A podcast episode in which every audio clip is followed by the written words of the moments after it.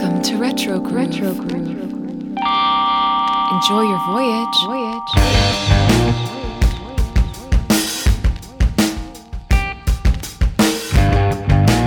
Retro Groove. Retro Groove. Retro Groove. Retro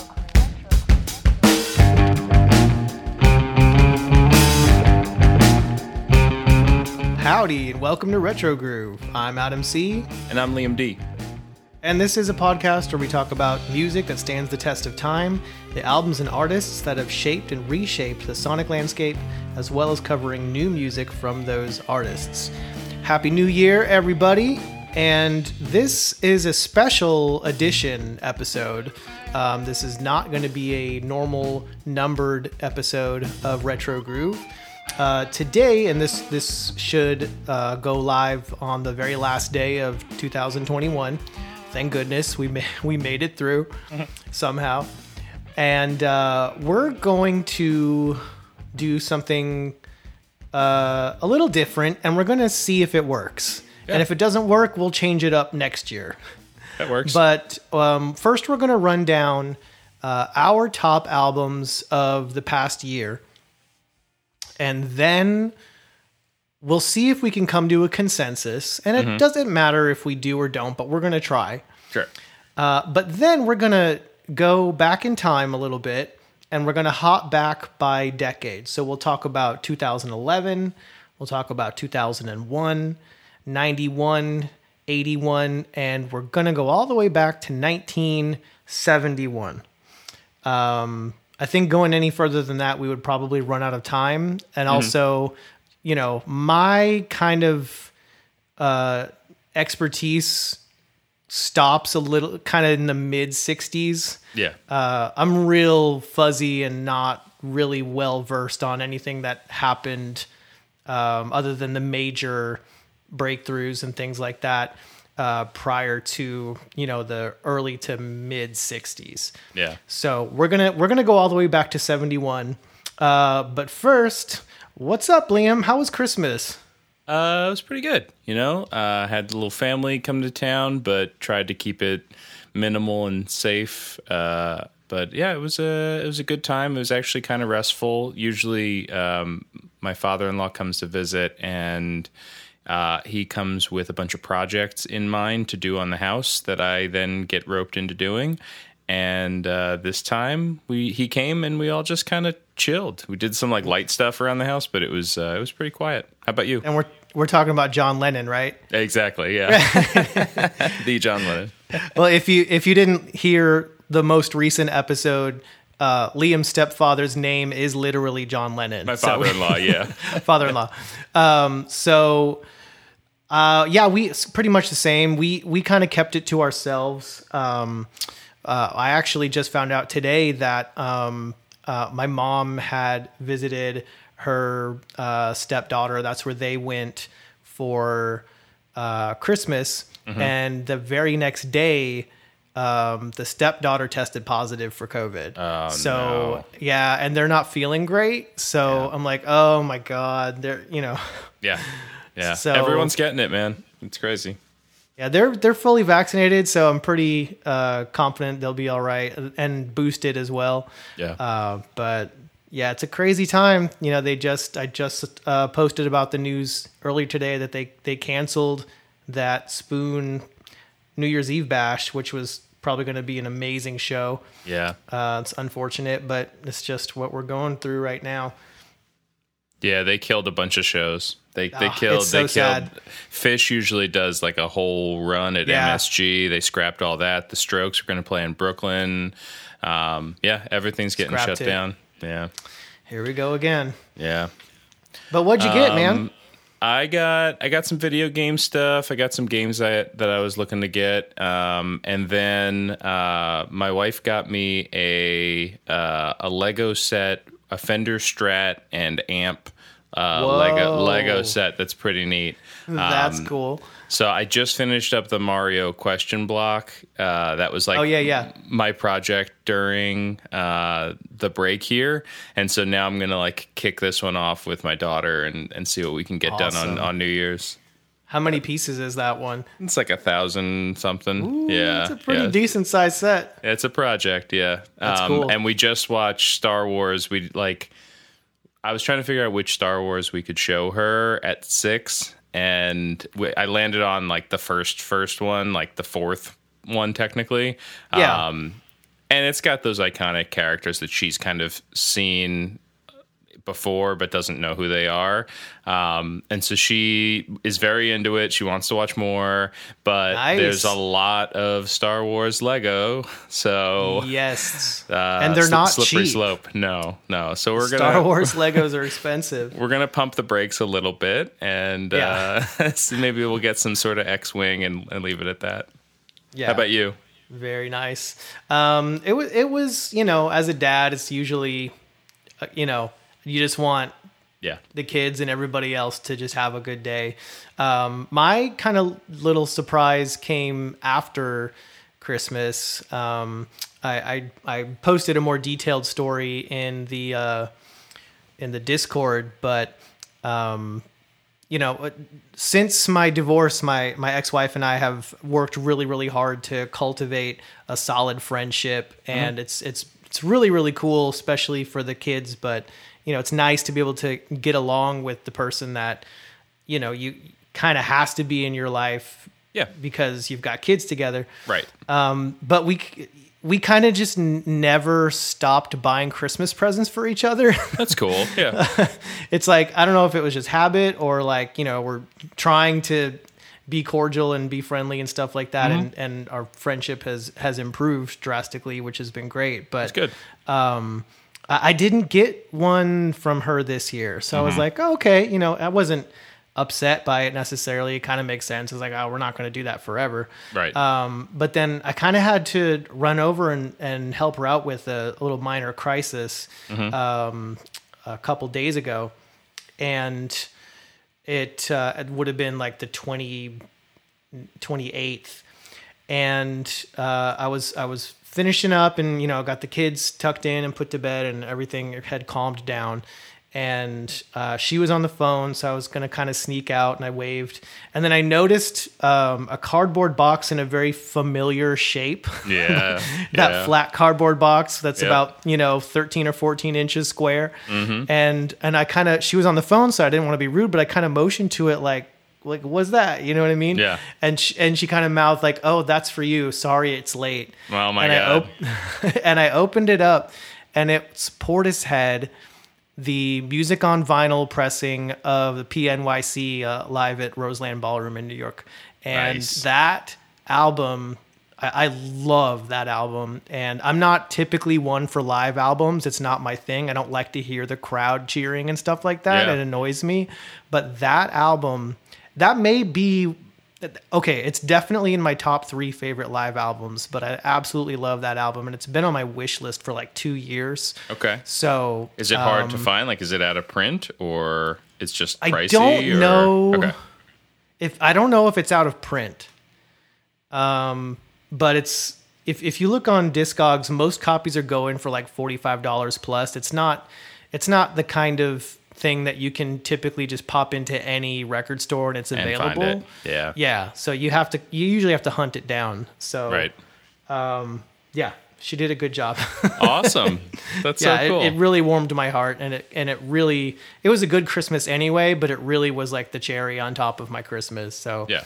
Um, but yeah, that's about it. Have I'm you just listened to excited it for the new year. No, I'm actually still. I have not gotten my setup um, connected and everything at the new place. Yeah, my. Vinyl it. is still in boxes, Uh. and uh, it breaks my heart. But I'm I'm still trying to get some furniture pieces Yeah. uh, that I need to get it mapped out first. how I want it. So, you know, the the receiver isn't hooked up and the vinyl is still in boxes. I need a I need a s- the sh- I can't really f- use the Kallax in this space, Right. Unfortunately, unless I go with like the two, the smaller one, like the two by two. Okay. Um, but then but then I would need another separate furniture piece for like maybe the turntable um, because I can't really fit both the turntable and the receiver on top of the two by two Kallax. So I'll figure it out. yeah. um, Anyway, I, I I cannot wait to listen to it, but I haven't listened to it yet.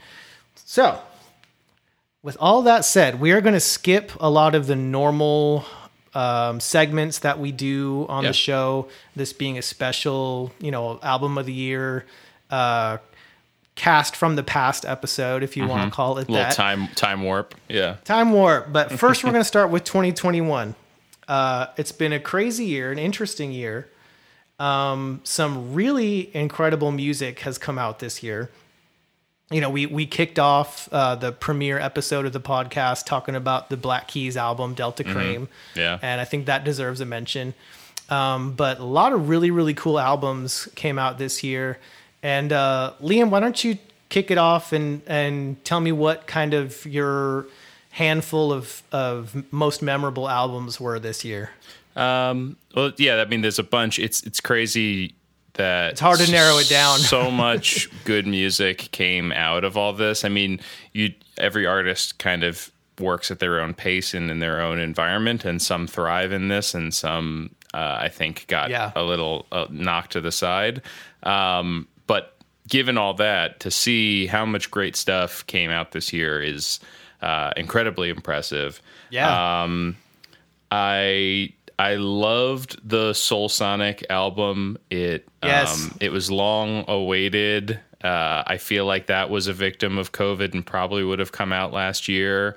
Uh, but it it is so good. I've thrown it on a bunch of times. I said it on a previous episode, but I just wish that I had that on vinyl. I still haven't seen it. Oh, I, ha- I haven't hunted. Did they press it? I don't know. Yeah, I haven't really dug around online, but um, but it's I had a strong that, feeling you were going to mention this album. Yeah, yeah. I, I, I, it's something I look for every time I go into my local record store, just to be like, yeah, I wonder if they finally pressed it. Because again, you do have that delay in a lot of these things where stuff came out, and then um, six months later, it actually shows up on the on the store shelves. Um, so so that was great. Uh, I talked about Manchester Orchestra a bunch. That album's gorgeous. Um, Lord Huron put Yeah. out a fantastic album this year. Uh, I, I loved the Snail Mail album, the Courtney Barnett album, um, but I, I landed on two that kind of duked it out, and and I have a verdict. Uh, Okay, know, do okay. You, do you want to do you want to shout out some of yours first, or do you? Yeah, we can do, do it that way. this? Also, uh, real quick, the Silk Sonic album does not have an official vinyl pressing as of right now.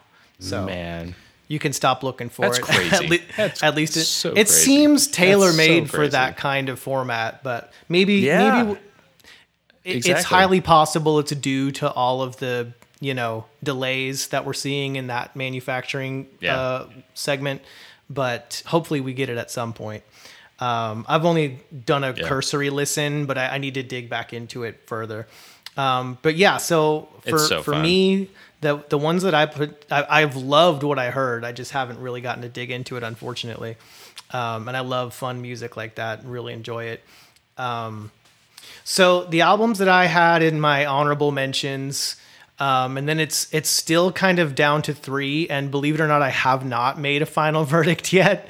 So I'm gonna try to do it on the fly as we talk about it here. Um, but my top albums, um, I think that uh, Tyler the Creator needs to be mentioned. Um, his "Call Me If You Get Lost" album came out earlier this year, and it's uh, pretty amazing. I wasn't really he wasn't really on my radar uh, before this year, but kind of with you talking about him, and honestly, I think it was it was you talking about Tyler that kind of got me interested.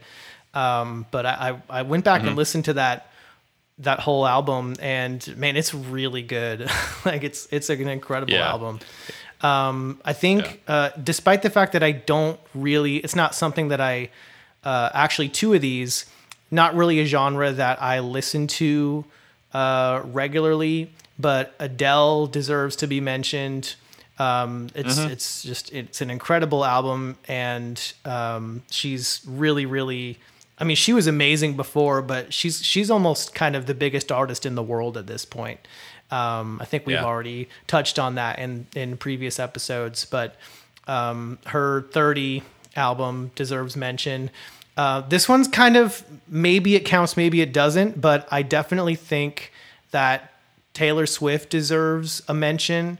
Um, it's it's the her her her own remake of her own Yeah. album because Yeah. she wants I mean, to Red own. is so good. Yeah. Yeah. And again, it's not something that I really listen to, but um, I think the consistency in her songwriting and just her achievements deserve to be recognized. And the fact that she, I think this is unprecedented. I, I have never heard of, and I don't think any artist has ever done this before, where they literally go back and re record their entire previous catalog, you know, due to ownership reasons Right. you know she wants she deserves to own her own music and on you know due to some of the crazy legal um you, you're you're probably more familiar with that world than I am but um you know she doesn't own those songs yeah. um so re-recording them kind of gives her at least ownership of those new recordings yeah. so major props to her. I think it was a brilliant move, and um, it, it deserves to be mentioned. Um, also have snail mail on here. That was one of my top three that I'm still struggling with. Um, the other two that are rounding out my top three are Collapsed in Sunbeams by Arlo Parks. Um, going back and listening to that reminded me of how it affected me when I first listened to it, and I couldn't stop listening to it. Yeah. Like I, I tried to like skip through it really quick just to like remind myself, and I literally could not make myself press that button to go to the next song. Yeah. it was just like completely captivating. yeah. Um, and the last one, uh, rounding out the top three for me, is uh, "Crawler" by IDLES, um, and it's it's an album that had just ended up uh, gripping me, and I haven't been able to put it down. Bought it on vinyl, and uh, I it, it hasn't lost any of its potency. Um, you know, sometimes an album gets you on the front end, and then you kind of lose interest, but I'm I'm getting bits and pieces that I that I haven't gotten on previous listens, and it's uh, it's a heavy hitting album. It's brutally honest, and my top three are really coming coming down to uh, a lot of really honest um, songwriting, and and I feel like IDLES is kind of that brutal honesty. Snail Mail is kind of that creative honesty, Yeah. and Arlo Parks is kind of the poetic honesty. And um, do you, so what what do you think your number one might be? Well, so uh, I'll go back to the Arlo album first. I mean, Yeah. that it, it's gorgeous. It's striking. It reminds me of when I first heard uh like Phoebe Bridgers' first album and it was just there was something fresh about it. They don't they don't sound alike, they don't write the same way, but there was just that like that fresh air feeling of like, oh my gosh, this like something important's happening right now. Yeah, Um, definitely. and then in in the Phoebe sense, you got the collab with Conor, and then her second album last year, and that was the the second album was just like smash, like just like everything realized. And so for Arlo, like I love this album, but it makes me. It, I feel like for me, it sets up what could happen next.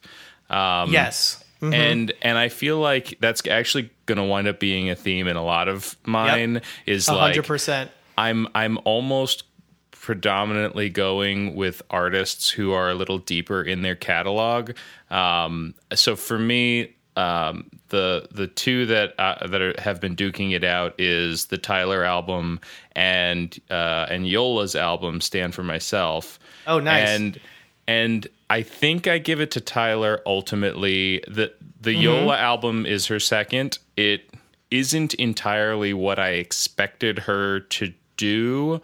Uh, Like if you were to say what is this next album going to sound like, I would have thought maybe more in like the Stevie Nicks vein of things and instead she's just like full on fierce with some disco but like Yeah. it's this it's this crazy blend. She's such a badass, and um, th- fortunately, again, given this year, I actually got to see both of these artists live. Um, Yeah, you mentioned that. Both of them were fantastic live. Like both Oh, of them had this great presence. Um, but the Tyler album, so again, for me as a fan from a while back, it mm-hmm. is the full realization of what you've kind of seen his genesis be where you can hear the lyricism but it was like a in the early albums it was this like punk rock extremist like he's just trying to get a reaction but the chops are there you like the Yeah. talents the talents there but you hear it's from coming from a teenager and he's like working through all this stuff and then by his like third fourth album I mean, he produces almost everything himself. We talked about that at one point. Like Yes. he he doesn't really work with other producers. There's a handful of example uh, of exceptions to that. Um, but you can hear his influences in Flower Boy and Igor, where all of a sudden, like it's not really hip hop anymore. It's soul. It's R and B. It's it's alt pop or whatever you want to call it Yeah. and and so again like this is album six you, you could be seven if you count his first mixtape and like everyone expected it to continue in that trajectory and just get weirder into that r&b space Yeah, and uh-huh. instead he co- he goes back he's rapping better than he's ever before his lyrics Mm-hmm. are better than they've ever been before the production the the production is so good and Yep. it it feels it's such a weird thing because it's like a throwback to mixtapes from like 10 15 years ago and uh, honestly Mm-hmm. like i don't like dj dj drama that much he's kind of obnoxious and he almost ruins the whole thing for me but because it, because of like the format of what tyler's building here it's like he brought Lil Wayne and he and he brought Pharrell and he brought DJ Drama. He brought all these people like into what he was constructing. Mm-hmm. And there's this mishmash of sounds and influences and styles, and it's very choppy, but it's cohesive and it feels like it Yeah. could go off the rails at any point. But the guy's got such a handle on what he's trying to create.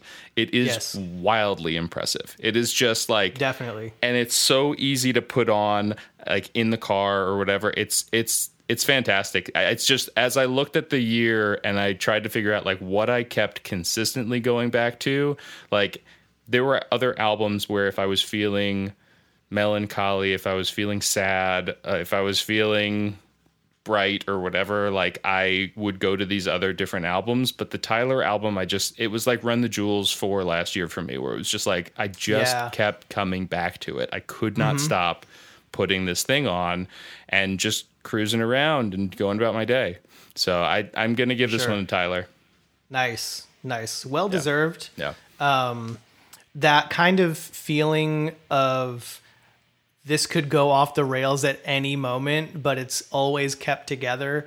Uh, I I love that from an album, and I I feel like the IDLES album has that, um, in that same kind of aura, whatever you whatever you want to call it, um, where you know it, it it feels like it's gonna fall apart or you know go go completely left field, um, but they they keep it together and it al- almost gets better and makes it better. and this is album um, four right you say their um, third or fourth album or something like that mm, I don't remember off the. I, Yeah. it's around there. yeah three or It's- four. yeah but it's it, i mean they're they're established at this point is Yeah. the thing like again oh yeah, they tour like, worldwide. They're yeah they're this band that has figured out their sound and they're getting into it and they're getting comfortable and they're experimenting Yeah, definitely.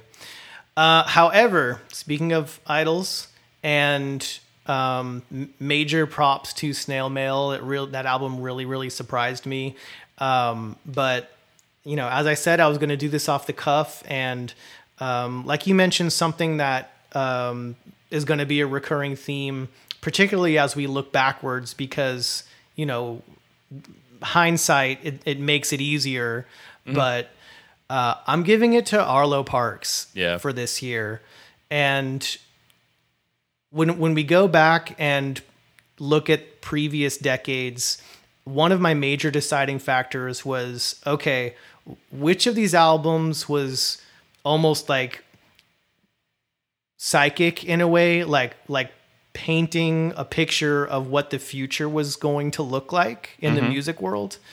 And um, for that, you know, obviously I don't have a crystal ball, I don't know, but I'm giving it to Arlo Parks for that reason as well, as I Yeah. feel like that's the direction. You know, even when you look at purely pop artists like Olivia Rodrigo or something like that, Yeah. where they're they're getting really, really transparent and really honest. Like the culture is really um, savoring and and craving that transparency, sincerity, and and and pure honesty. Yep. And so I think I think Arlo nails that, um, but it's also just as heartbreaking as it is. Sometimes you can you can see yourself in it, you can see your own life in it, but it's Yeah. also profoundly poetic, and I, I just love it. So Yeah. uh, I'm giving it to Arlo for 2021. Cool. Um, so should we shift backwards 10 years and just keep hopping that way? Or do we want to go all the way back and then work our way forward? I'm thinking we work our way backwards for I- for this very reason. I noticed I noticed some patterns here. Mm-hmm. So as I'm looking at you know the albums, the major albums that came out this year, and then I started looking back at 2011. Both years had releases from Kanye West, mm. Saint Vincent, Adele, Foo Fighters, The Black Keys, Radiohead. Well, okay, Radiohead if you count the Kid A Amnesia with the with the new collection that Right, may or may not count. Sure, sure. But uh, War on Drugs, My Morning Jacket, Tyler the Creator, all of those artists I just listed had releases in both 2021 and 2011. And actually, I think that was Tyler's first album was 2011 or was or 2011. Yeah, Goblin. First official album. Yeah. So I thought that was really interesting. And so for that reason, I think I think we should work backwards. Um, I, I agree. I mean, initially when we were talking about this, I figured it might make sense to go all the way back and work forward. But then when I looked at 71, the number of iconic albums that were released Yeah. that year, like, I think we're going to have a bunch of. Uh, we're going to have a lot to talk about in 71, Yes. and I feel like that's a good culmination. Um, Yeah. You know, usually like the newer stuff is more exciting to talk about in many cases, but I think 71 is going to get real interesting. So, Yeah. um, so let's hop back uh, 10 years. Yeah. Ten, 10 years ago. Yeah, 10 years ago, I was still living in New York City. Um, I had just gotten married, and uh, there was some really good music coming out. Yeah. So you mentioned the Tyler album. I loved Goblin. That like I 1st saw him at South by Southwest in Austin um, with Odd Future right around then, and it just blew my mind. Um, I love El Camino. I love Yeah. that album so Yep. much. I think we determined, or at least I determined, that it is my favorite Black Keys album yeah, I think we did. ultimately. Um, but uh, and there's a bunch of other great ones. I mean, there's there's uh, Florence put out ceremonials that year, which was awesome. Um, Yep. There's a great Decemberists album that year called "The King Is Dead." Like they had a hit. They had like a breakthrough hit initially. Um, but like the king is dead was the like I think that that was like the epitome of what that band was doing blending indie rock and folk. Uh, i love that album. I still go back to it from time to time. Um, but for me I, something kind of going along with what you were just saying you mentioned st vincent and adele um, there was a beyonce album this year which was really good um, i think born this way by lady gaga was this year there were great albums from feist and and like you said strange mercy from st vincent I, like we've mentioned it in other episodes but women for the past few years specifically have just obviously dominated most music, most Yeah. songwriting. They are just like absolutely crushing it and putting dudes to shame. Definitely. Not that it's a competition. No, Um, but I mean, you're, you it is what it is. You're right. It's it's been it's actually been really cool and refreshing to to see. because I have to be honest with myself. My my preference generally, if I'm thinking of something to put on, and and I'm thinking about a, something for the pure vocal aspect of it, uh, I, I generally tend to prefer hearing a woman's voice. I don't know if it's more soothing to me for whatever reason. I have no idea. Yeah. But um, I, I love a lot of the you know new perspectives and um, you know seeing. I I even do it with games. You know what I mean. My daughter will walk in. I'll be playing. Um, I don't know what was it recently. I was playing the uh, oh I was playing Fenyx Rising uh, Immortals. Yeah. And my daughter was like, "Why are you playing a girl character?" And my my answer was like, "Well, I I'm a dude all the time. I might as well when I'm doing something, Yeah. you know, creative or make believe. Why not get a different perspective?" Heck yeah. So uh, uh, I've kind of had that um, perspective on it for for a while, and for me, that sta- actually started with Portishead to bring it back around. Oh, wow, Um, okay. I remember, you know, listening to Portishead and Tori Amos as well to a certain Mm-hmm. extent, uh, and then a little bit later Fiona Apple. But uh, man, um, that first um, time listening to to Portishead and hearing, um, you know, her perspective on being a woman, it's oh, it was it was just really eye opening for me for whatever reason. So yeah, Yeah. I'm all for it.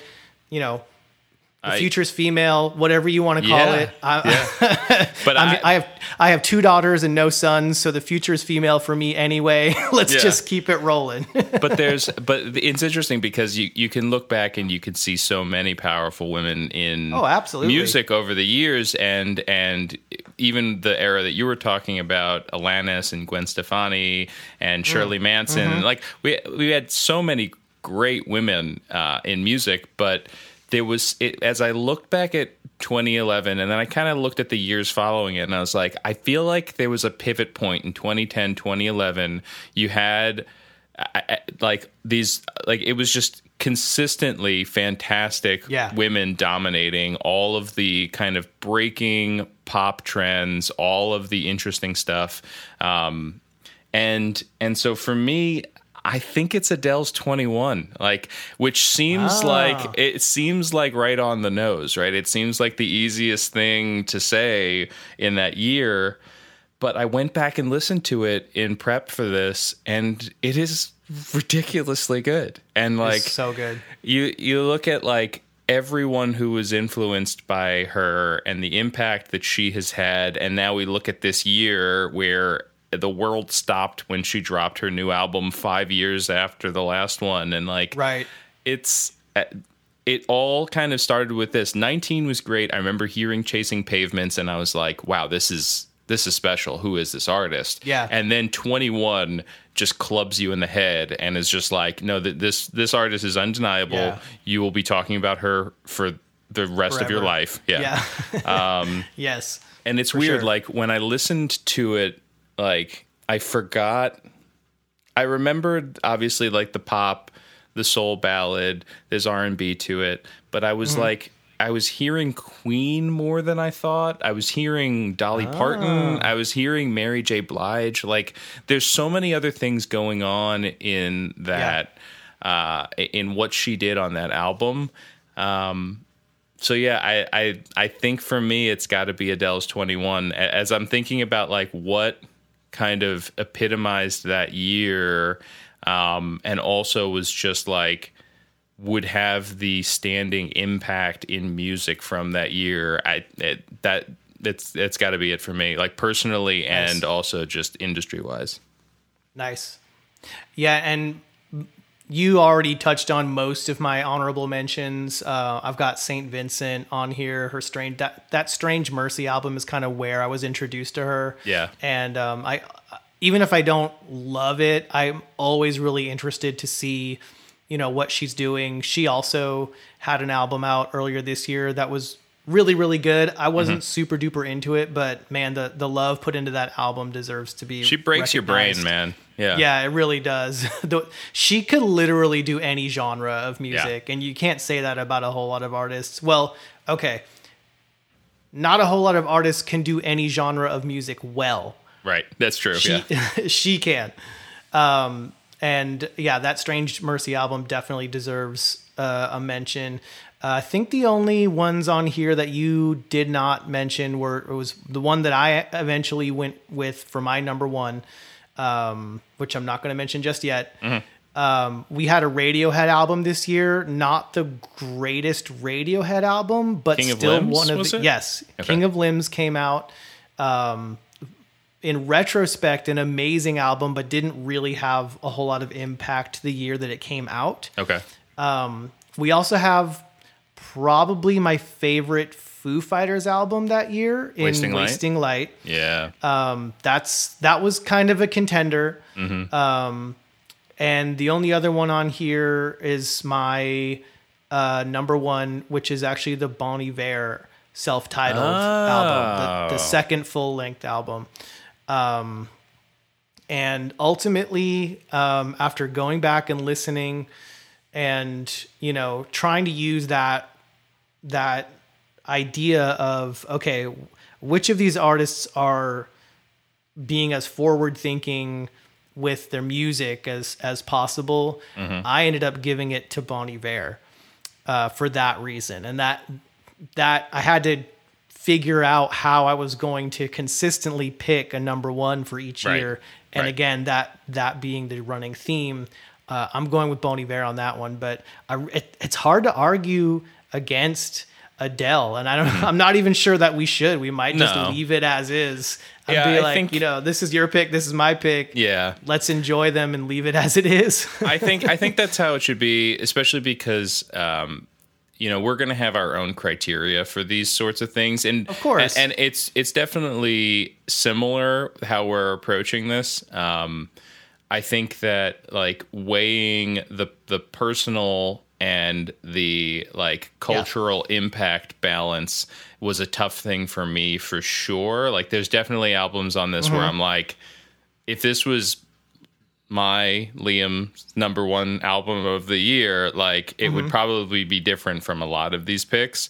But like ultimately, it's like what moved me and also Yeah, moved the world. And I think you're you're doing the same thing. And so yeah, I think we should just have have our two picks, and I don't think we need to slog it out. Yeah, Yeah, I agree with that. Also, you know, especially the further we go back, your favorite album for that entire year might be something that I've never even heard. So Possibly, yeah. keep you know what I mean, keeping it to, you know, what's what's impacted us as well as making that large external impact, I think is yeah.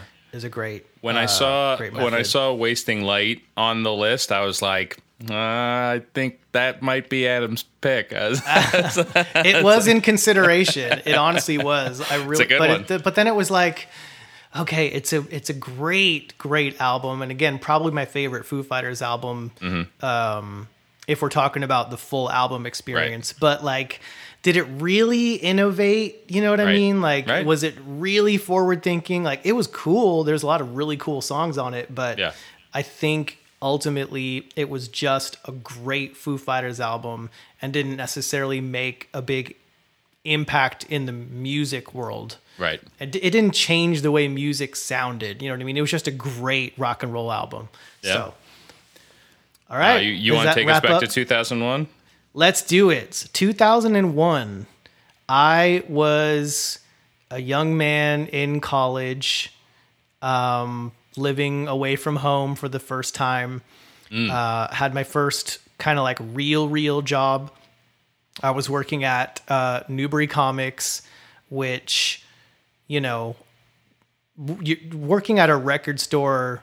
I mean, obviously, yeah, comic books and other silly stuff too, but you know, primarily a comic book and and um, CD and record store. Yeah. Uh, When you work in a record store with other music fans, you get exposed to a lot of new music very, very fast. so, and not besides that fact, 2001 was a bonkers year for yeah. music. Yeah, for sure. Um, like most of these years, I have like five, maybe six honorable mentions if I'm getting crazy. I've got 10 honorable mentions for 2001, aside from my top pick. Um, and the top pick for this year was very, very difficult. Maybe the most difficult one aside from this year. All right. Um, but you know, so we've got. You all know how I feel about Spoon. Yeah. Um, Girls Can Tell came out in 2001. A hugely impactful album for them and for myself. We've got The Strokes with their debut album, which Massive.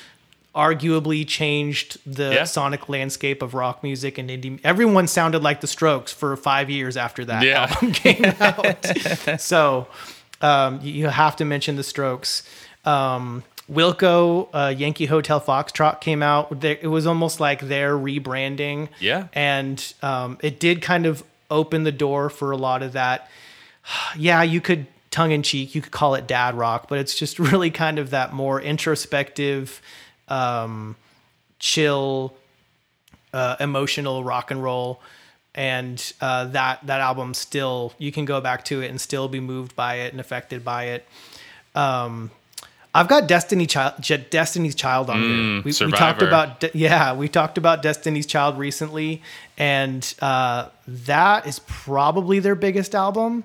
Maybe and- I, I like writing on the writings on the wall better. That's Mm-hmm. got like bills, bills, bills and stuff. But this is when they kind of found their this. This is when you're getting bootylicious. This is when you're really getting into Yeah. like what what Destiny's Child became. But Yeah. um, yeah, But they were huge that year. Oh, yeah. and um, absolutely deserves a mention.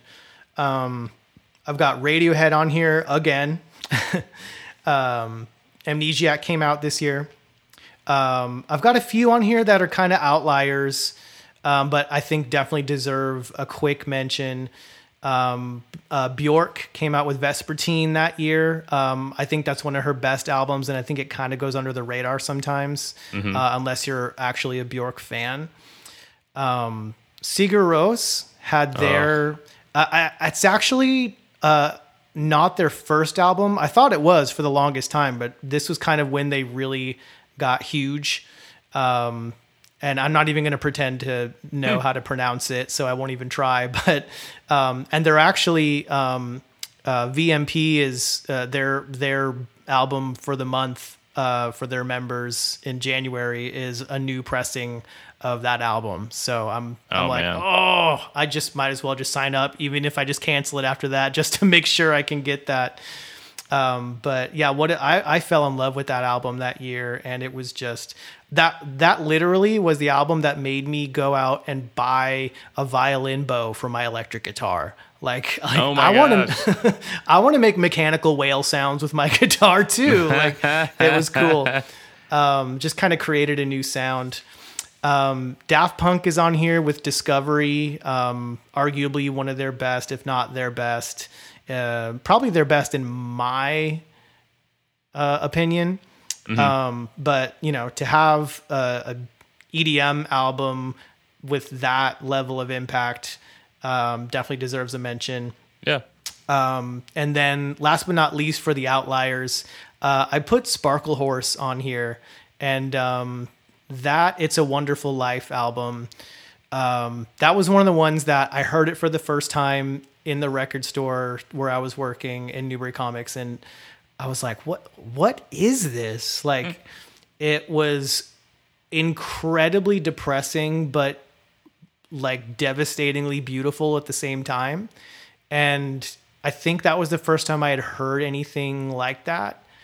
Um, so that that's one of those albums that I think pressings of that album go for 200 300 plus dollars. It's it's it's a, yeah, it's one of those, and it's it's really really good. It's really it's kind of hard to describe, um, but if if you like, you know, Radiohead or ah, it's not even Radiohead isn't a very good comparison. They're kind of hard to describe.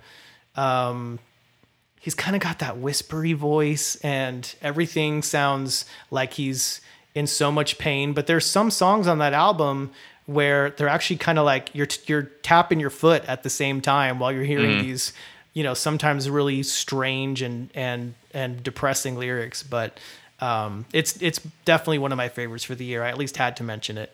Um, I'm actually going to hold off on my number one that Okay. I haven't I haven't mentioned yet until we hear yours first. I want to try to keep it kind of fun. So, All right. uh, what what was your 2001 like?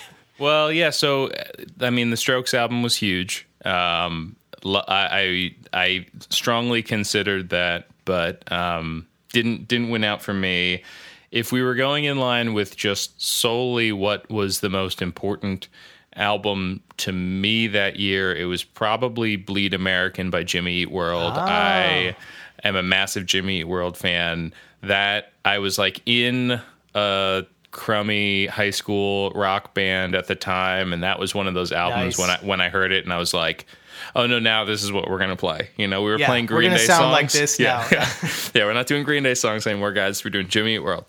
Um, and then uh, songs in A minor by Alicia Keys. I Yeah. don't know if you remember seeing that music video, uh, but I, I distinctly remember watching it, thinking like, I there's nobody else that's making this music right now, at least not on MTV. And you knew again, you knew you were seeing a star. Like yeah, had that feeling that oh my god this is the first song of 50 songs that i'm going to hear and know and enjoy and possibly love by this artist um, just like the birth of a powerhouse um, for sure. but yeah i didn't again like most of my albums are uh, most of my picks are going to be things that are a little bit more established i think adele that her that's her second album is like the only one on my list that's not pretty deep in the catalog um so I, I didn't go with any of those uh, for mine. Uh, do you want me to you want me to, to kick mine? Sure, go for it. So I went with Jay Z's Blueprint. Oh, So you have, I mean, it's probably his best. I it, it's his best album. Um, it it hits at the right point in like his trajectory where like he had gotten so big. Album six, he's rapping. He'd always been rapping about like coming from the streets and coming up, and now it's like defined. Like he actually has all the money that he's talking about, and no one can touch him. And you had like Jadakiss and Nas and all these people who are like going at him, and he puts one diss track on the album. He annihilates them. The guy is at the top, the top of his form. Um, Yeah. He's got an absolute banger in there with Izzo, like H to the Izzo. I was like Yep. on every radio. everyone crazy, knows that song. yeah Yep. and no features except for the the one who the, an artist who almost never features on albums Eminem. Renegade is Mm-hmm. fantastic. I could listen to Renegade over and over again. It's it's it's a banger. Um and you you have like Kanye West just like establishing him. Like this is one of those early moments where you're like the production on this album, Kanye's early production uh, on this album, gelling with like Jay Z at his absolute prime pinnacle moment. Um, It's kind of nuts. it it felt it feels effortless, and the crazy thing is like when you when you hear stories about how he works, like a lot of his albums get cut pretty quickly. Like he just goes in. Um, they talked about this at the Rock and Roll Hall of Fame, where he like would just go in and lay it down. There's not a whole mm-hmm. lot of of, of of like do overs and working through stuff or whatever. And maybe he's doing that on the front end, but like he he just goes in and is is undeniable and sometimes he stinks like there's later times when it's just like he goes in and you're like man that Kanye song Monster where like Nicki Minaj just established herself um, she puts Jay-Z to shame in that in that song. It's crazy. Oh, um, but that's years later. Yeah. this this is just this is incredible. And and kanye's his his like handiwork behind the scenes his samples it, it's so good. Um I, you know there's like a timbaland song on here that's pretty good. I feel like that's probably like the weakest one for me. Uh, Maybe I was like kind of played out on Timbaland. I, I like Missy Elliott. I like Busta Rhymes. Like I like some of that like era Yeah. of hip hop a lot. But Definitely. this like I don't know this this kind of redefined it. I also remember like being annoyed with Diddy, Puff Daddy, for all of like for the way that he approached sampling. Right, it was like not creative enough for me, I guess, or not. It, there wasn't like any sort of insightful. You're not standing on the shoulders of giants. Maybe you're just like throwing records around, and then you listen to this album, and it's it, it it's like woven like early hip hop was, where it's just like there's a there's a master behind the scenes, and then there's a master on the microphone. Yeah. Um, so yeah, Blueprint. I mean, so great that he released Awesome. two more blueprints after the fact. uh, they're also good, but you you can't replicate the first one. yeah. Wow. Very about you? cool. Uh, okay. Well, my number one, and this was again, this was probably probably the most difficult for me, other than this year. Um, I ultimately landed on Gorillaz. Wow, nice. self-titled Gorillaz album, their first first album. Um, what a complete, just mind yeah. blowing moment uh, What is this with band? that album. Yeah, it's it's so just multi genre, uh, multicultural. Like it's it's they hit everything.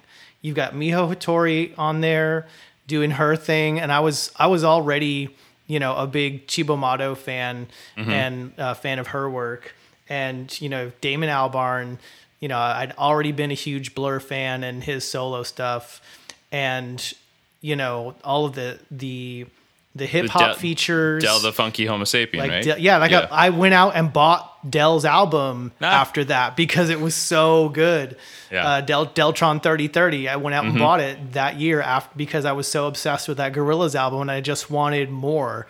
Um, and that got me into the whole like I got into like Dan the Automator and all that kind of stuff. Like that that was that was what was new and really really fresh that year. So for me that that was the most forward thinking album for the year because just the constant collaboration, the you know the whole, the whole concept that you know you didn't know who the band was unless you really researched it because they presented it as if it was this fictional band. Mm-hmm. It was like you know, it was almost like the 2001 version of the Monkees or something. It was like you know what I mean. you watch that music was- video and you're like, what am I seeing? What is Yeah, this? it's a cartoon. yeah. It's not He's- real. He's got no pupils. There's zombies. Yeah. There's like, and and I know this voice, but I can't place it. Yeah. Yeah, So paradigm huge, shift. Huge Gorillaz fan to this day, and love you know their whole catalog. But you know this kicking it off in such a you know monumental year for so many different ways uh, reasons. Um, uh, that you know w- once I decided on it, I was like, oh yeah. There was no like going back and forth. Once I you know really figured it out and and decided on it, I was like, that's the obvious pick for Yeah, at least yeah. for me. so. Um, I'd be remiss if I did not mention that another album that came out this year that Dan specifically requested that I mention is Free All Angels by Ash. Ash. Oh my gosh. Yes. And I was like, Dan, you are correct, and I Yeah. will absolutely mention that for you. You know, I, they didn't really go anywhere after that, but um, yeah, that was that was big for me that year at least. Yeah. No, I remember. I have that. I still have that on CD somewhere. It's a pretty yeah, it's album. a great album. Yeah. Um, you want to take a break before we uh, Yeah. really, really go back to you know pre 9/11 Yep. worlds, pre uh, you know pre pubescent for some of us maybe. Yeah. Uh, Definitely. so let's uh, let's let's take a quick break and we'll come back on side B uh, with another just crazy year for Insane music. Insane year. Yeah. 1991. Yeah. Be right back.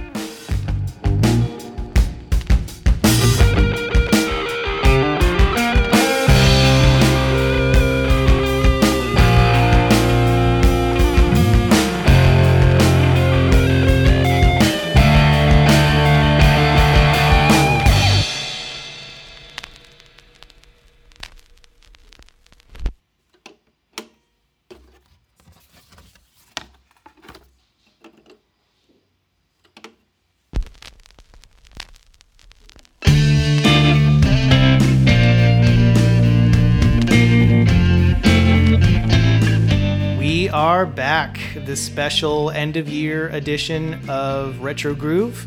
And um, we are hopping pretty far back in the Wayback Machine now. Um, I was probably, I was nine years old in 1991.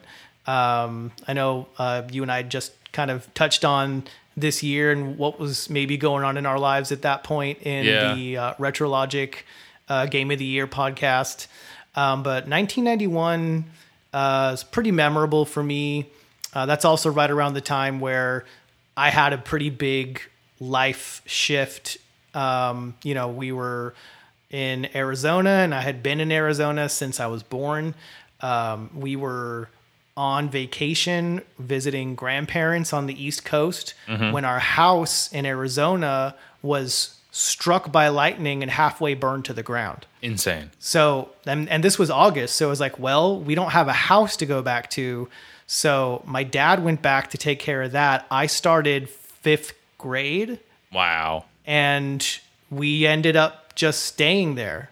Insane, Um, dude. it just Wow. made, you know, it just, the circumstances of everything, it just kind of made sense. That's like a sliding doors or whatever. Like there's that like the lightning struck and it Yeah. changed your life forever. It changed the entire, changed the whole direction of my entire life. Who knows, Insane. you know, what, what would have happened and where I would be. Yeah. But um, humongous year for music. Crazy. Um, just yeah, there were memes just- about it earlier this year, right? Like I think it was September when it was like you had a, a few albums all stacked up, cassette tapes all stacked up, where it's like these all all these albums came out within 30 days of each other, and Yeah. it was some of the most important albums in alt grunge metal, whatever you want to call it. Yeah, everything. Rock, so yeah. completely nuts, and it would it we could spend multiple episodes hashing out 1991. Um, but I'm just going to list off a few that I have. You can Sure. fill in whatever you've got, uh, and then we'll talk about maybe some outliers and some Mm-hmm. favorites. Um, so you can't talk about music in 1991 without talking about Nevermind. Right. Um, and I'd mentioned this recently, and I'm not just like trying to be a hipster or whatever, but it's it's really not my favorite Nirvana album. Um, I do enjoy Nirvana, um, but for some reason, this album didn't really capture me.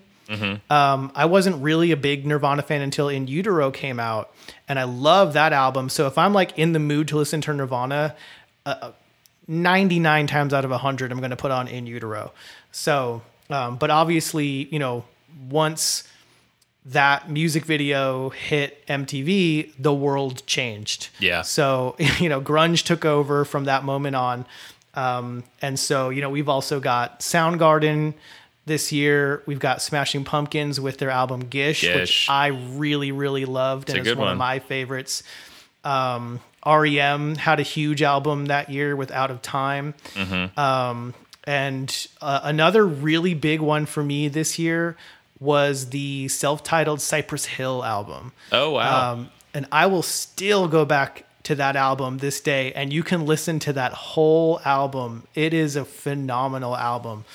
Um, uh, and then uh, my last kind of big one that's not either an outlier or you know my my number one uh, is going to be the Low End Theory. Yeah. uh, Tribe Called Quest. yeah. Um, I remember putting that on in the record store, and uh, you know, there's some there's some mm, what you might call inappropriate lyrics on that album. Oh, yeah. and so I still have this. You know, you know the when you have those moments, you it's usually when you're trying to fall asleep, and you have like these cringy or embarrassing memories that try to pop up to the those Mm-hmm. intrusive thoughts like oh remember when you did this and it was really embarrassing Yeah. so I, I remember putting the low end theory on in the record store and there it was just me and, and a female coworker and she was like um can we change this to something else? Like this is making me uncomfortable. I was like oh yeah i'm so sorry. Sure put on you know what? I know it's my pick but put on whatever you want. Just go Yeah. ahead. Like you Yeah.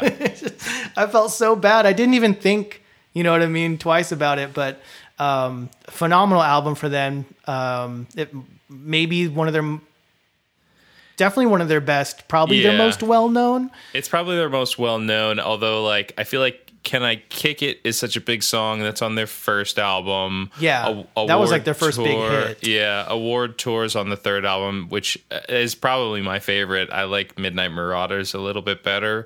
Um, I I de- I, I saw Low, Low End Theory on the list, and I was like, that's fantastic. Like that Yeah. that's such an important album and a, such a strong follow up uh, to I think I think it was like the year before uh, was uh, a People's Instinctive Travels. Like it's, like it, it's crazy.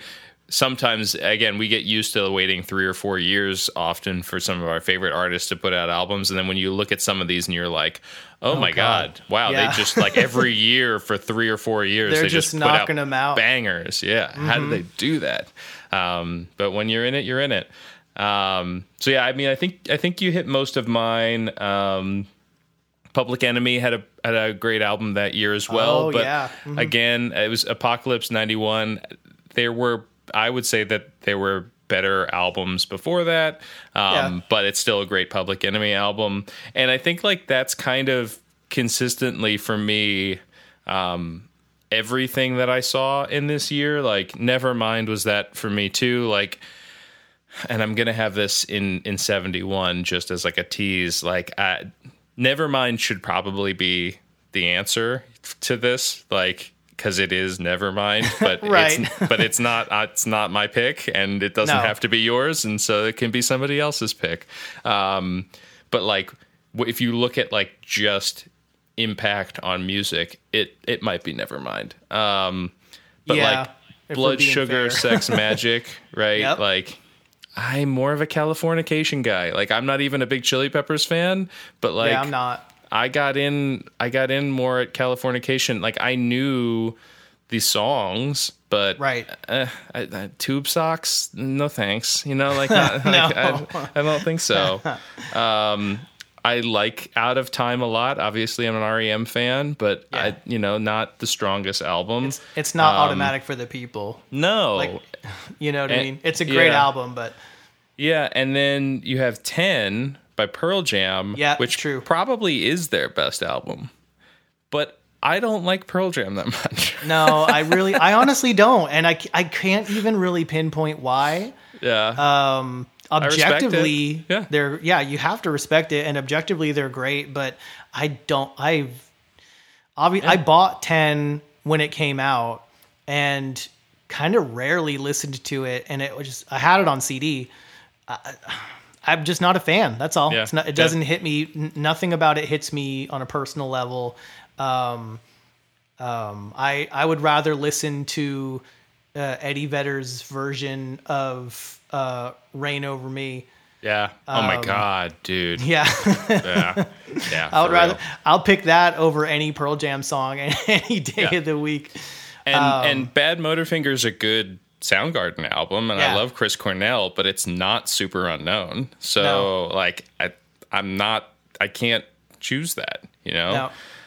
Um, and and so for me I, there was as I went over back and forth over the list, and again looking at these massive, massive, important albums, the Yep. only one that fit my criteria again of like personal impact and love for, but also um, industry and and like sonic impact is Metallica's self-titled album, the Black Album. I, I There you go. That album was I- it was my introduction to the band, which Mm-hmm. I, I didn't hear it until years later. I mean, I was seven years old in '91. I was not buying Metallica albums. yeah, you were. Unless you had a cool older brother or something. yeah, yeah. No, I had a cool friend who, when he was like, we were like 10 or 11, whatever sixth grade is, he had an older brother who had a Ride the Lightning cassette tape.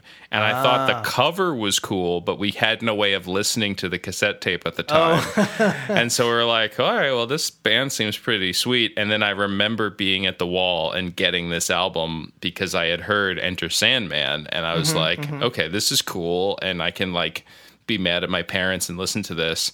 and you listen to this album and it's so dynamic. It's so, it, it marries everything so well. Um, you know, they're not the thrash band that they Right. were.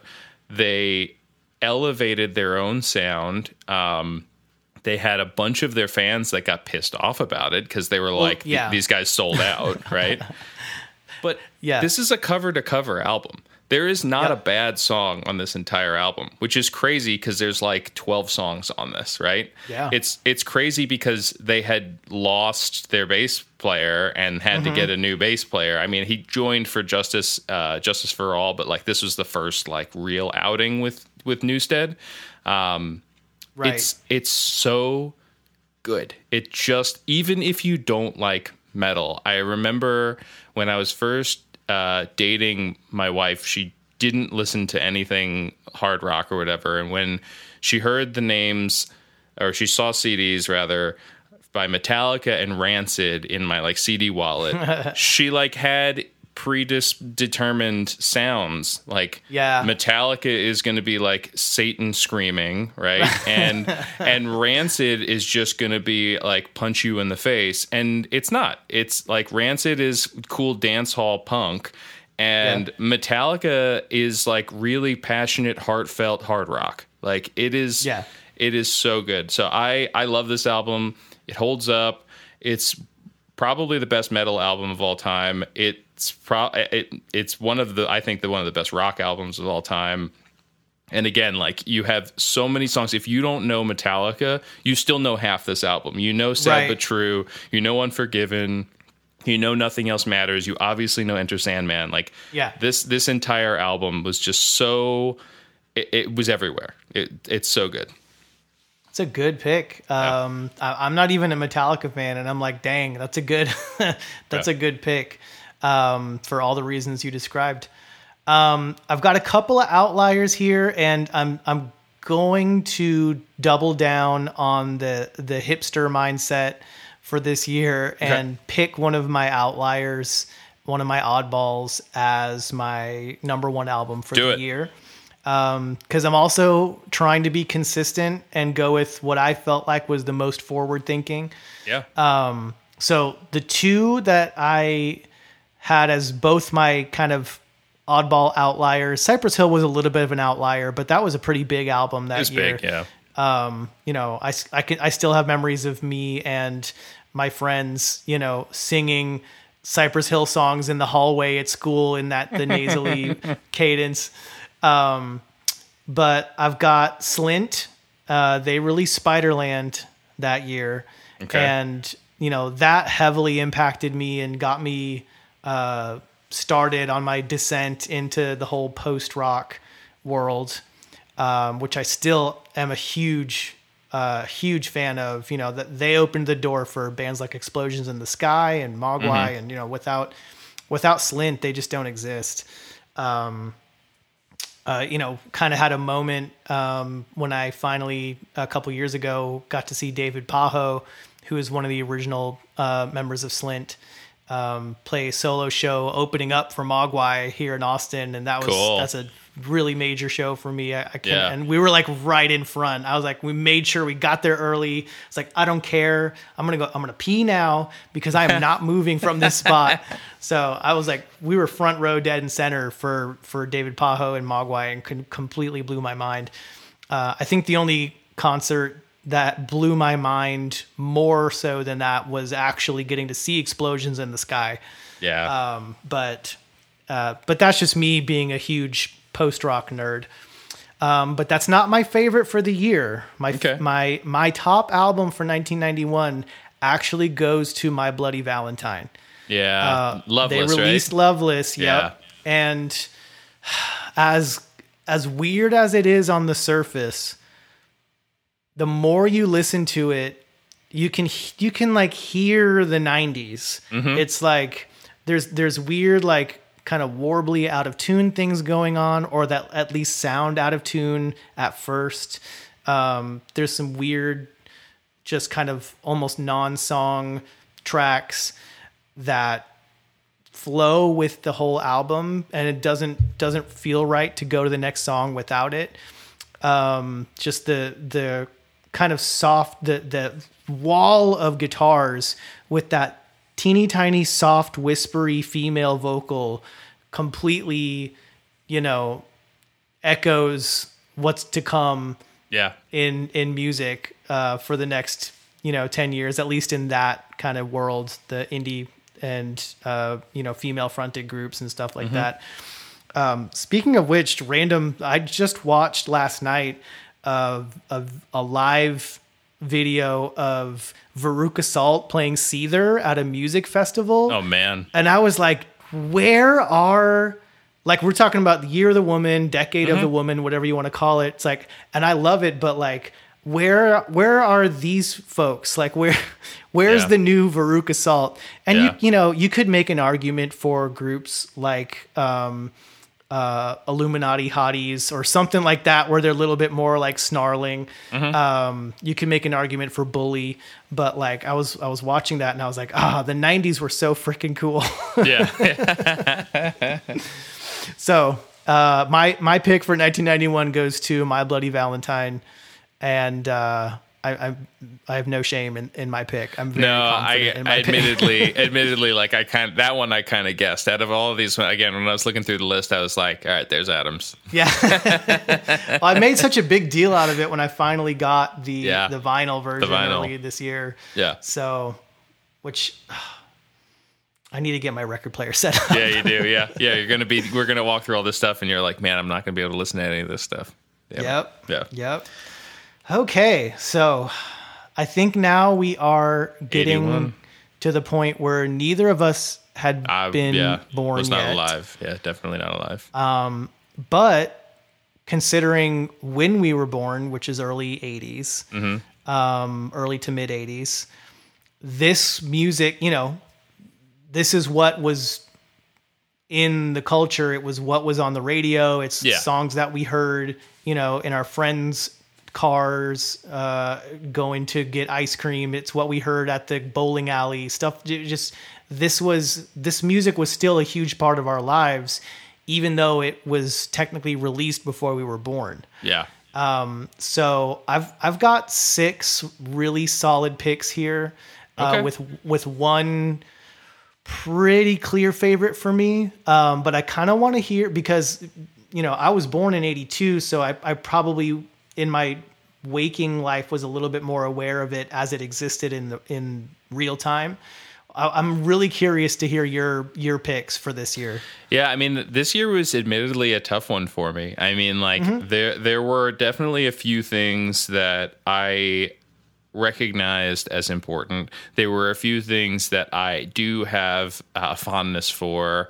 Um, but like so Joan Jett's I Love Rock and Roll, Yeah. like I think that's a fantastic song. It's a really good album. I, but it's also like I don't know if it's the pick. You know, like I think if if it was if I was to pick like the song of '81 for me about what kind of embodies what I see '81 as, it Oh, might yeah. be that. It, it might be that. Um, I'm not a big Rush fan, but like I'm not moving, either, moving honest. pictures is the album Yep. By That's on all my too. accounts, right? Mm-hmm. Um, you know, Duran Duran put out their first album. I love Duran Yep. Duran, but like I'm not big late- on their first album. though. no, their later Yeah. albums, like the second and third albums, are where it's at. Yes, exactly right. You had Tattoo You by the Stones, which Yep. is huge, especially considering that they'd been doing it for decades at that point. Yeah. Uh, And so for me, it, it like there's Beauty and the Beat by the Go Go's, which is Yep. such an important album. And Got that on here too, hundred I percent. definitely listened to that a bunch, like with my mom.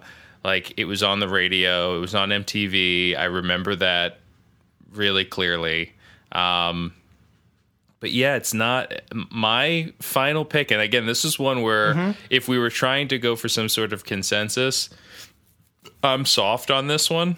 Mm-hmm. Um, it's probably Ghost in the Machine by the Police. Yes, I, I- am so happy that you mentioned that album. okay. I like uh, my mom loves Sting. I was raised on the police. Uh, so I had that initial knee jerk eventually like I I it- it's in my blood and then Mm-hmm. it's lame cuz it's, it's parent rock and Yeah. then and then like you get older and you're like oh no actually that was pretty dope. yeah, it's kind of cool. Uh-huh. Yeah. Um, and it's not synchronicity, right? right. But it's really good, and I, I am admit, admittedly like a huge Peter Gabriel fan, and the producer on this album worked a ton with with him and with Steve Lillywhite, and like ju- you can feel the sound and the production. Um, there's a lot of keys going on. Sting is playing saxophone on like half these songs, um, but there's I, I it's not a cover to cover album for me. There's a few on here that I there's like two or three songs on this album that I think are kind of duds. Um, but for the most part, like what it is, you know, I, I'd say seven or eight of these songs are like hold up extremely well. There's a song Yeah. called Omega Man that is just Yep. Yeah. I love that song so much. Um, but the, it should be this- said.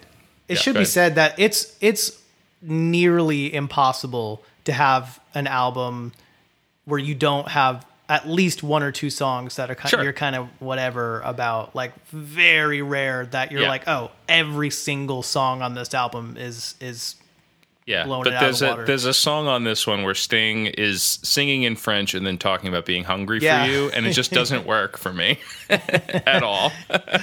um, but everything else is great. I mean, I, I like diving into it a little deeper. Like you can tell that this is the Sting show. It feels like the Yeah. Sting show. The early Police, where things are a little more balanced, the production stripped back, but you, then you can really like Andy Summers is such a great and distinctive guitar player. Um, he just doesn't shine on this as much as he does in other police songs because there are all these other things going on. There's a lot of other textures, um, which he lends himself to, but you know, it's like hearing an Oasis song and not getting that jangly, bouncy edge lick where I'm like, "Ah, I could use a little more of the Andy. Yeah, You know, I, yeah. where where where is he? Like you could shut up, that. Sting. I feel that.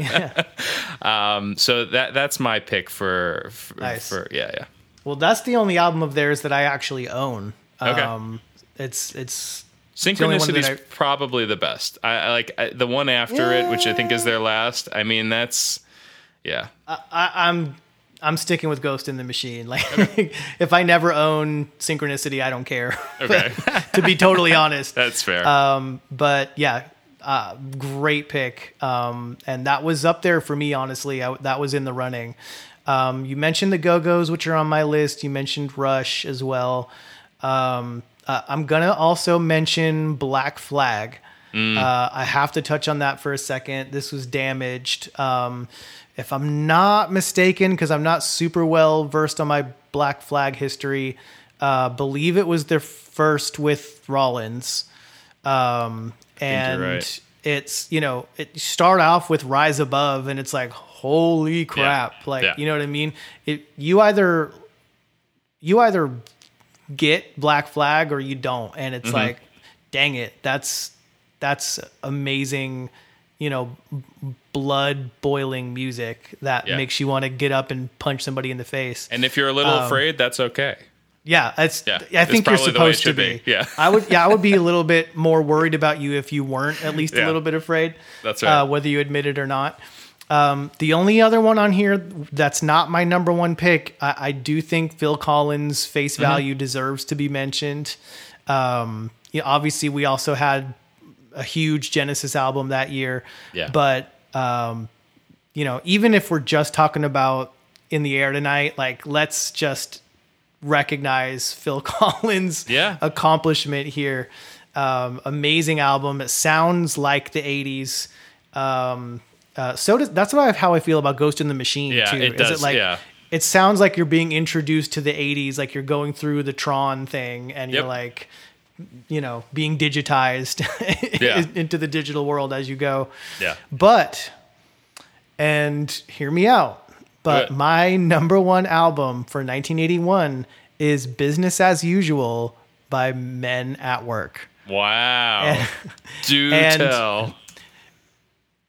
I, f- I feel like unless you're, you know, old enough to be like around when it came out, Men at Work sounds like one of those joke bands that you know, they have the one song on the 80s mix and that's like it.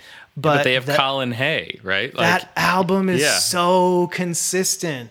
but and Colin Hay is a fantastic songwriter. Like, Absolutely. yeah. Every song on that album is super good. And it's a wonderful listen all the way through. Amazing song. I put them like on the same level as like Dire Straits. Um, they just for for whatever. I mean, that album sold ridiculous number of copies. I, I I remember kind of being slightly embarrassed at one point having a discussion online, probably in some Reddit group, and I was like, "That album is so underrated." And someone replied and was like, "Yeah, it went like platinum however many times." and I was like, "Oh, okay, maybe I meant like underappreciated, at least in the modern day." Yeah. but it is absolutely um, my top pick. It's such a great album. It sounds like the 80s, but not in like the kitschy, computery kind of way. Um, and some amazing musicianship on that album, and it definitely gets my pick. Now, that has Down Under on it, right? Yep. So, are you familiar with the Kookaburra stuff that went on? I mean, it was years ago now, but it was like, it, I mean, so we're talking about eighty one Yep. in in the two thousands at some point. Um, the the band got hit with a lawsuit by the company that owns the rights to Kookaburra. Are you familiar with the song "Kookaburra Sits in the Old Gum Tree"? Sucks. Have you ever heard it? I It's know like a- about it. Yeah, I, I I mean, it seems just like a nursery rhyme or something to me. It doesn't seem like, you know, it doesn't seem like something that somebody would own. But like, Right. they sued the band like 30 years later What? and won. Like won royalties. They didn't. They didn't get a ton of money, but they legit. Like I remember that they definitely Oh, okay. won it and got money from the band. Yeah. It's crazy. Jeez. Like how how you do that 30 whatever years later is is beyond I mean- me and why it took that long. There's got there should be some statute of limitations Yeah. on that. I, Yeah. I don't know if there is or not, but 30 years, like, come on, man. yeah.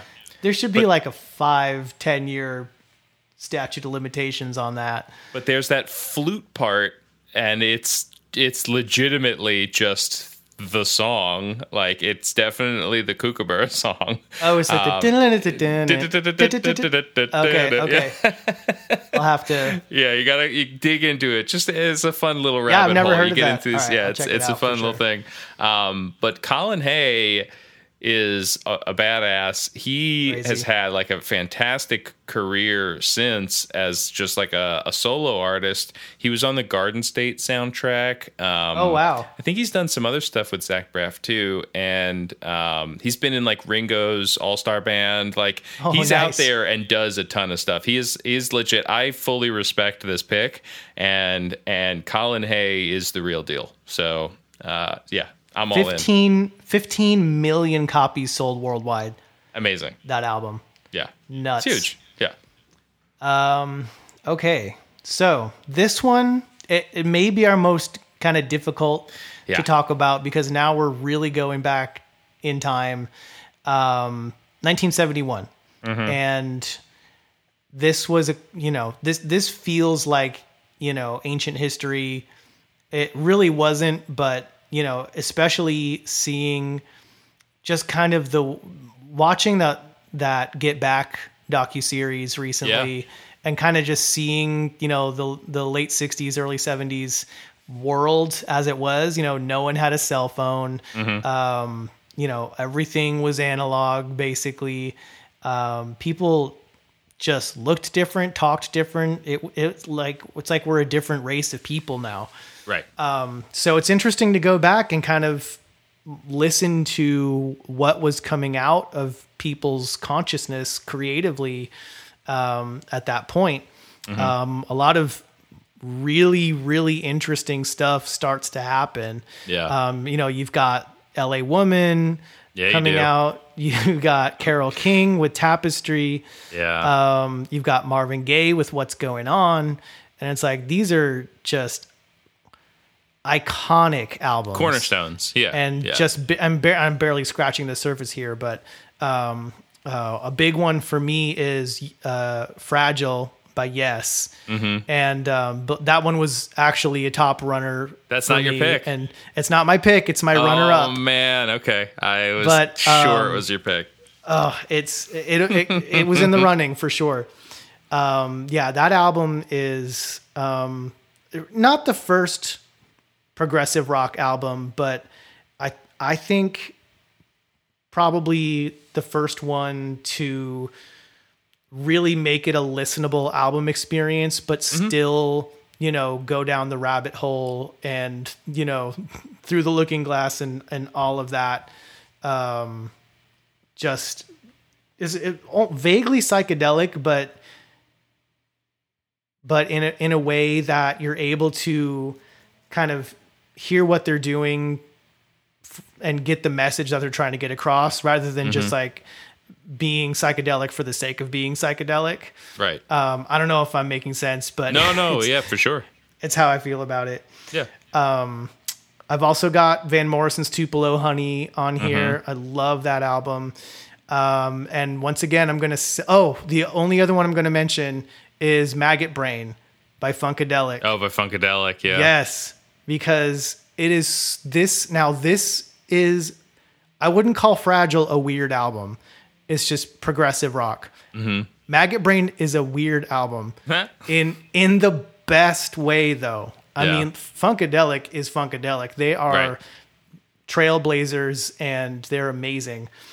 Maggot Brain has some, but it's not weird just for the sake of being weird. It was like weird with a message behind it. It's in another universe. Yeah. Yeah, exactly. And it, and it paved the way for all of that. And um, I, I'll still go back and listen to that to this day. Um, but again, I'm going to save my top pick, and I want to hear. Um, really interested to hear what you have to talk about for this. year. Yeah. I mean, so you had great albums by Jackson 5, Stevie Wonder, The Carpenters. You had the first albums by the Doobie Brothers, first album by John Prine. Um, I think uh, John, uh, John Lennon's Imagine is this year as well, which is huge. yeah, Um, yeah, and then like you said, L.A. Woman, i like the the culmination of the Doors. You basically have the end of that band this year. Um, and I, I if again if we were just going like my own personal like just my preference, it probably would have been Nick Drake's Bryter Layter. Um, Pink Moon is the following year. That's the Right. better known album. And then I think he dies right after that. But, um, but yeah, no, that, that Bryter Layter is one of my favorites. Um, and so there are three then for me that are the big ones and there's one of these three that i personally went out i it was one of the first like lps that i ever just bought on my own at a used record store like early early on like freshman year of college. My roommate had a turntable. As i mentioned before he had the white album and we were listening to piggies and stuff and i was like all right i gotta go out and i gotta get like some other stuff because i like this is a cool album but i need other Yeah. things. Yeah, Um, so so first of all so sticky fingers came out that year right and i feel like that's a stones album that everybody has a copy of there's fantastic songs on it i am not the stones aficionado so No. it does not get my pick but yeah. I'm I'm not a big fan of them anyway. To be completely honest, Yeah. like I recognize their achievements and their contribution. Yeah, it's but the Stones. I, Yeah. I don't go listen to them or anything. Right. Not the, not like I listen to the you know. I don't even own a single Rolling Stones record. Not that I wouldn't, but like, it's not my thing. I, it's not Yeah. something I would really put on over the Beatles or something like that. Yeah. But that's me. That's just my opinion. They're they're And- objectively great. And then there's this year's Nevermind, which is Led Zeppelin's 4, Yep. which probably Is that Nevermind the- for them?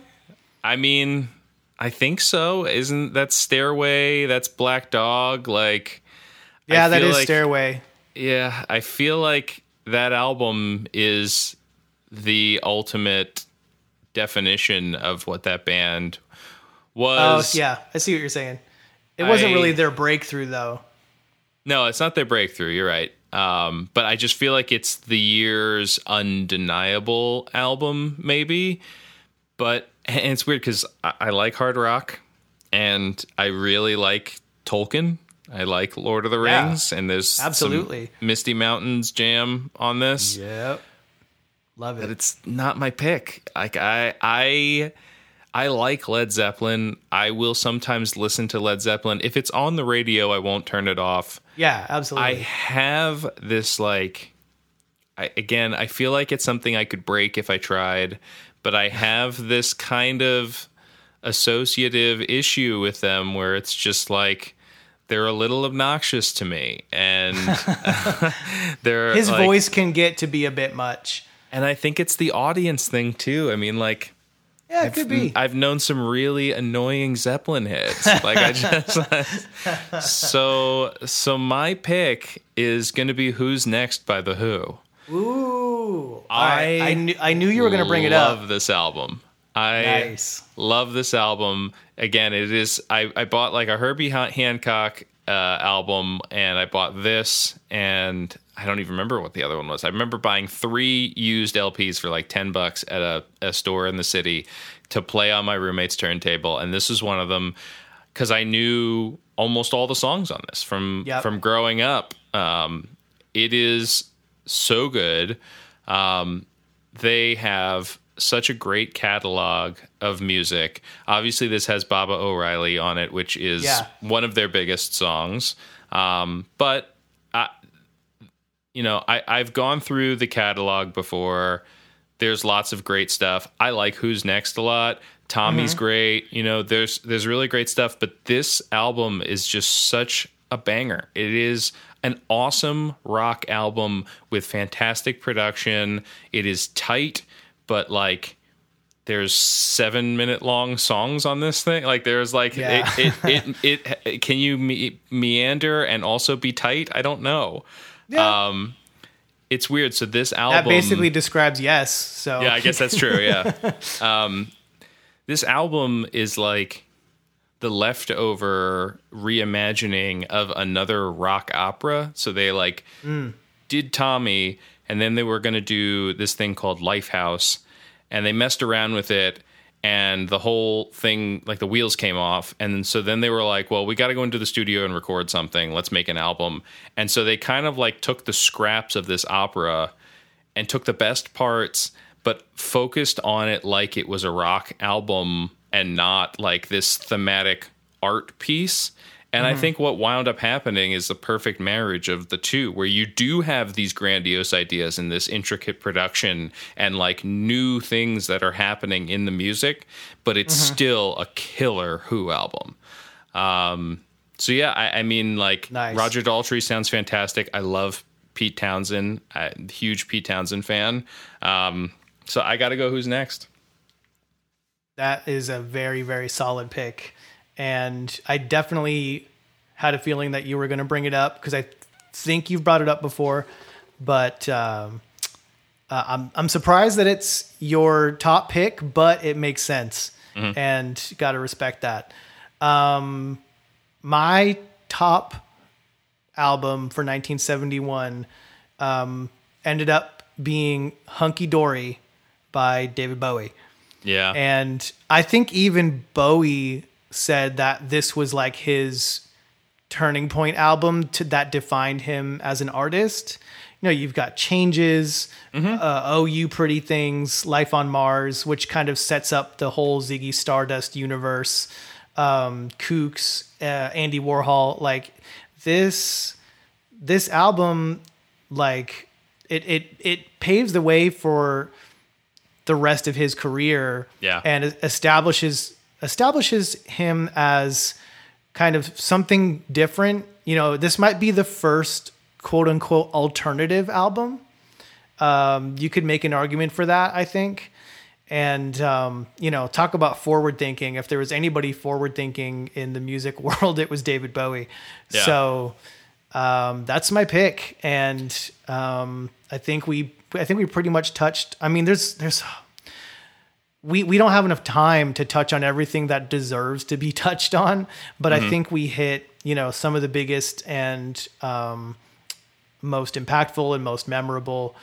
Um, but man, just here, here, I'm I'm so glad that we didn't really discuss. We discussed Yeah. what we were going to do, but we didn't we didn't talk about artists at Right. all. Right. And going Didn't into this even blind, give each other hints or anything. no, Yeah. no, Yeah. and I almost, I almost kind of did. I tried to, I almost, I had something I was gonna, but I was like, no, I'm not gonna send it. I'm just gonna, I'm just gonna let it happen. Let's go cold. And um, so I'm really um happy with our picks, yeah. and there, there's not a, there's not a single one of these picks of for either of us that I'd be like, well, you know what I mean? I think Mm-hmm. we um, laid out our arguments and it makes it makes sense. And uh I, this was I, I can't wait to do it next year Yeah. and go back to 2012 2002 like 92 this is gonna be it's gonna be nuts. But Yeah. um but happy new year. Happy new Happy year New everybody. I hope that we can get back to live music Mm-hmm. uh, again because it kind of came back and now it's kind of oh it's going away again Hope we can get Um, vinyl records in the stores. yeah, I That'd hope we can if if we can get that that uh, acetate manufacturing plant back, I think we'll be in a much because there's plenty of pressing plants. Yeah. because I don't think it was so much the ability to press it. I, I literally think it's a it's a supply Material. chain Yeah. Um, yeah, that that that uh, acetate plant burning down just killed it. Yeah. Uh, and COVID certainly didn't help, and it certainly wasn't Adele's fault. Right, so right. let's let's don't- blame the woman for all Yeah. of this, guys. Come on.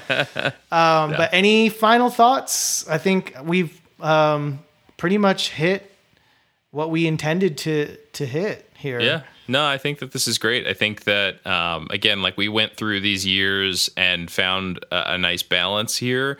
Uh, Yeah. I, I think that of everything that we mentioned, anyone that's listening probably has strong opinions uh, about other releases, maybe stuff that we didn't even touch on, and that's good because you're supposed to have Yeah. personal relationships with music. And I look, I the Grammys exist for a reason, and it's fine, and it's good that they exist, and and it is what it is. Um, but I I don't think that you ever need to just set uh, a, a number one or establish a number one and have it be the end all be all. You know, this is the time of year where everybody puts out their lists for the best albums of 2021. And I, I do like looking through those to see what I missed. Yeah. Um, I rarely will be focused on like what landed at one, what landed at two, what landed at 3 I just scroll through and I'm like, wait, what is this? I've never heard of this before. How how did I miss this?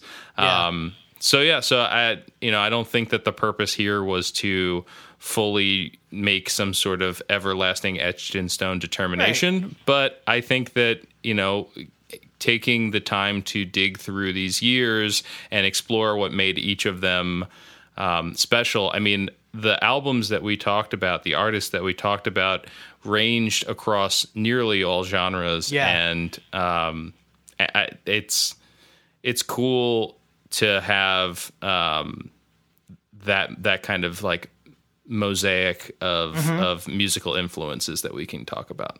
Yeah, definitely. And um, I, listener, I uh, invite you to come and discuss your favorites for these years with us um, on the Retro Groove channel, uh, which is under the Retro Logic um, Discord server. And t- tell us what you agree with, what you disagree with, uh, something that we missed that deserves to be mentioned. Uh, we'd love to uh, talk with y'all about it. Um, but other than that, I'm uh, really happy to have made it through this year and uh, hoping for a, a, a good 2022. And I'm excited to see what uh, you know. We've we've got a, a Spoon album on the horizon. We've got some some other interesting stuff uh, on deck. Um, but I think coming out of uh, you know the second full year of a pandemic is among other global crises i think we're going to have a really interesting musical year Yeah, and I'm, I think so and too. if nothing else i'm excited for that um, but uh, yeah liam thanks for for for hashing it out here with me and and going through all of these yeah, man, it was a good time. and thank you for listening to Retro Groove. We're part of the Retrologic Network. Check out the website at retrologic.games for social links, merch, community, and more. Happy New Year, everybody! Happy New Year.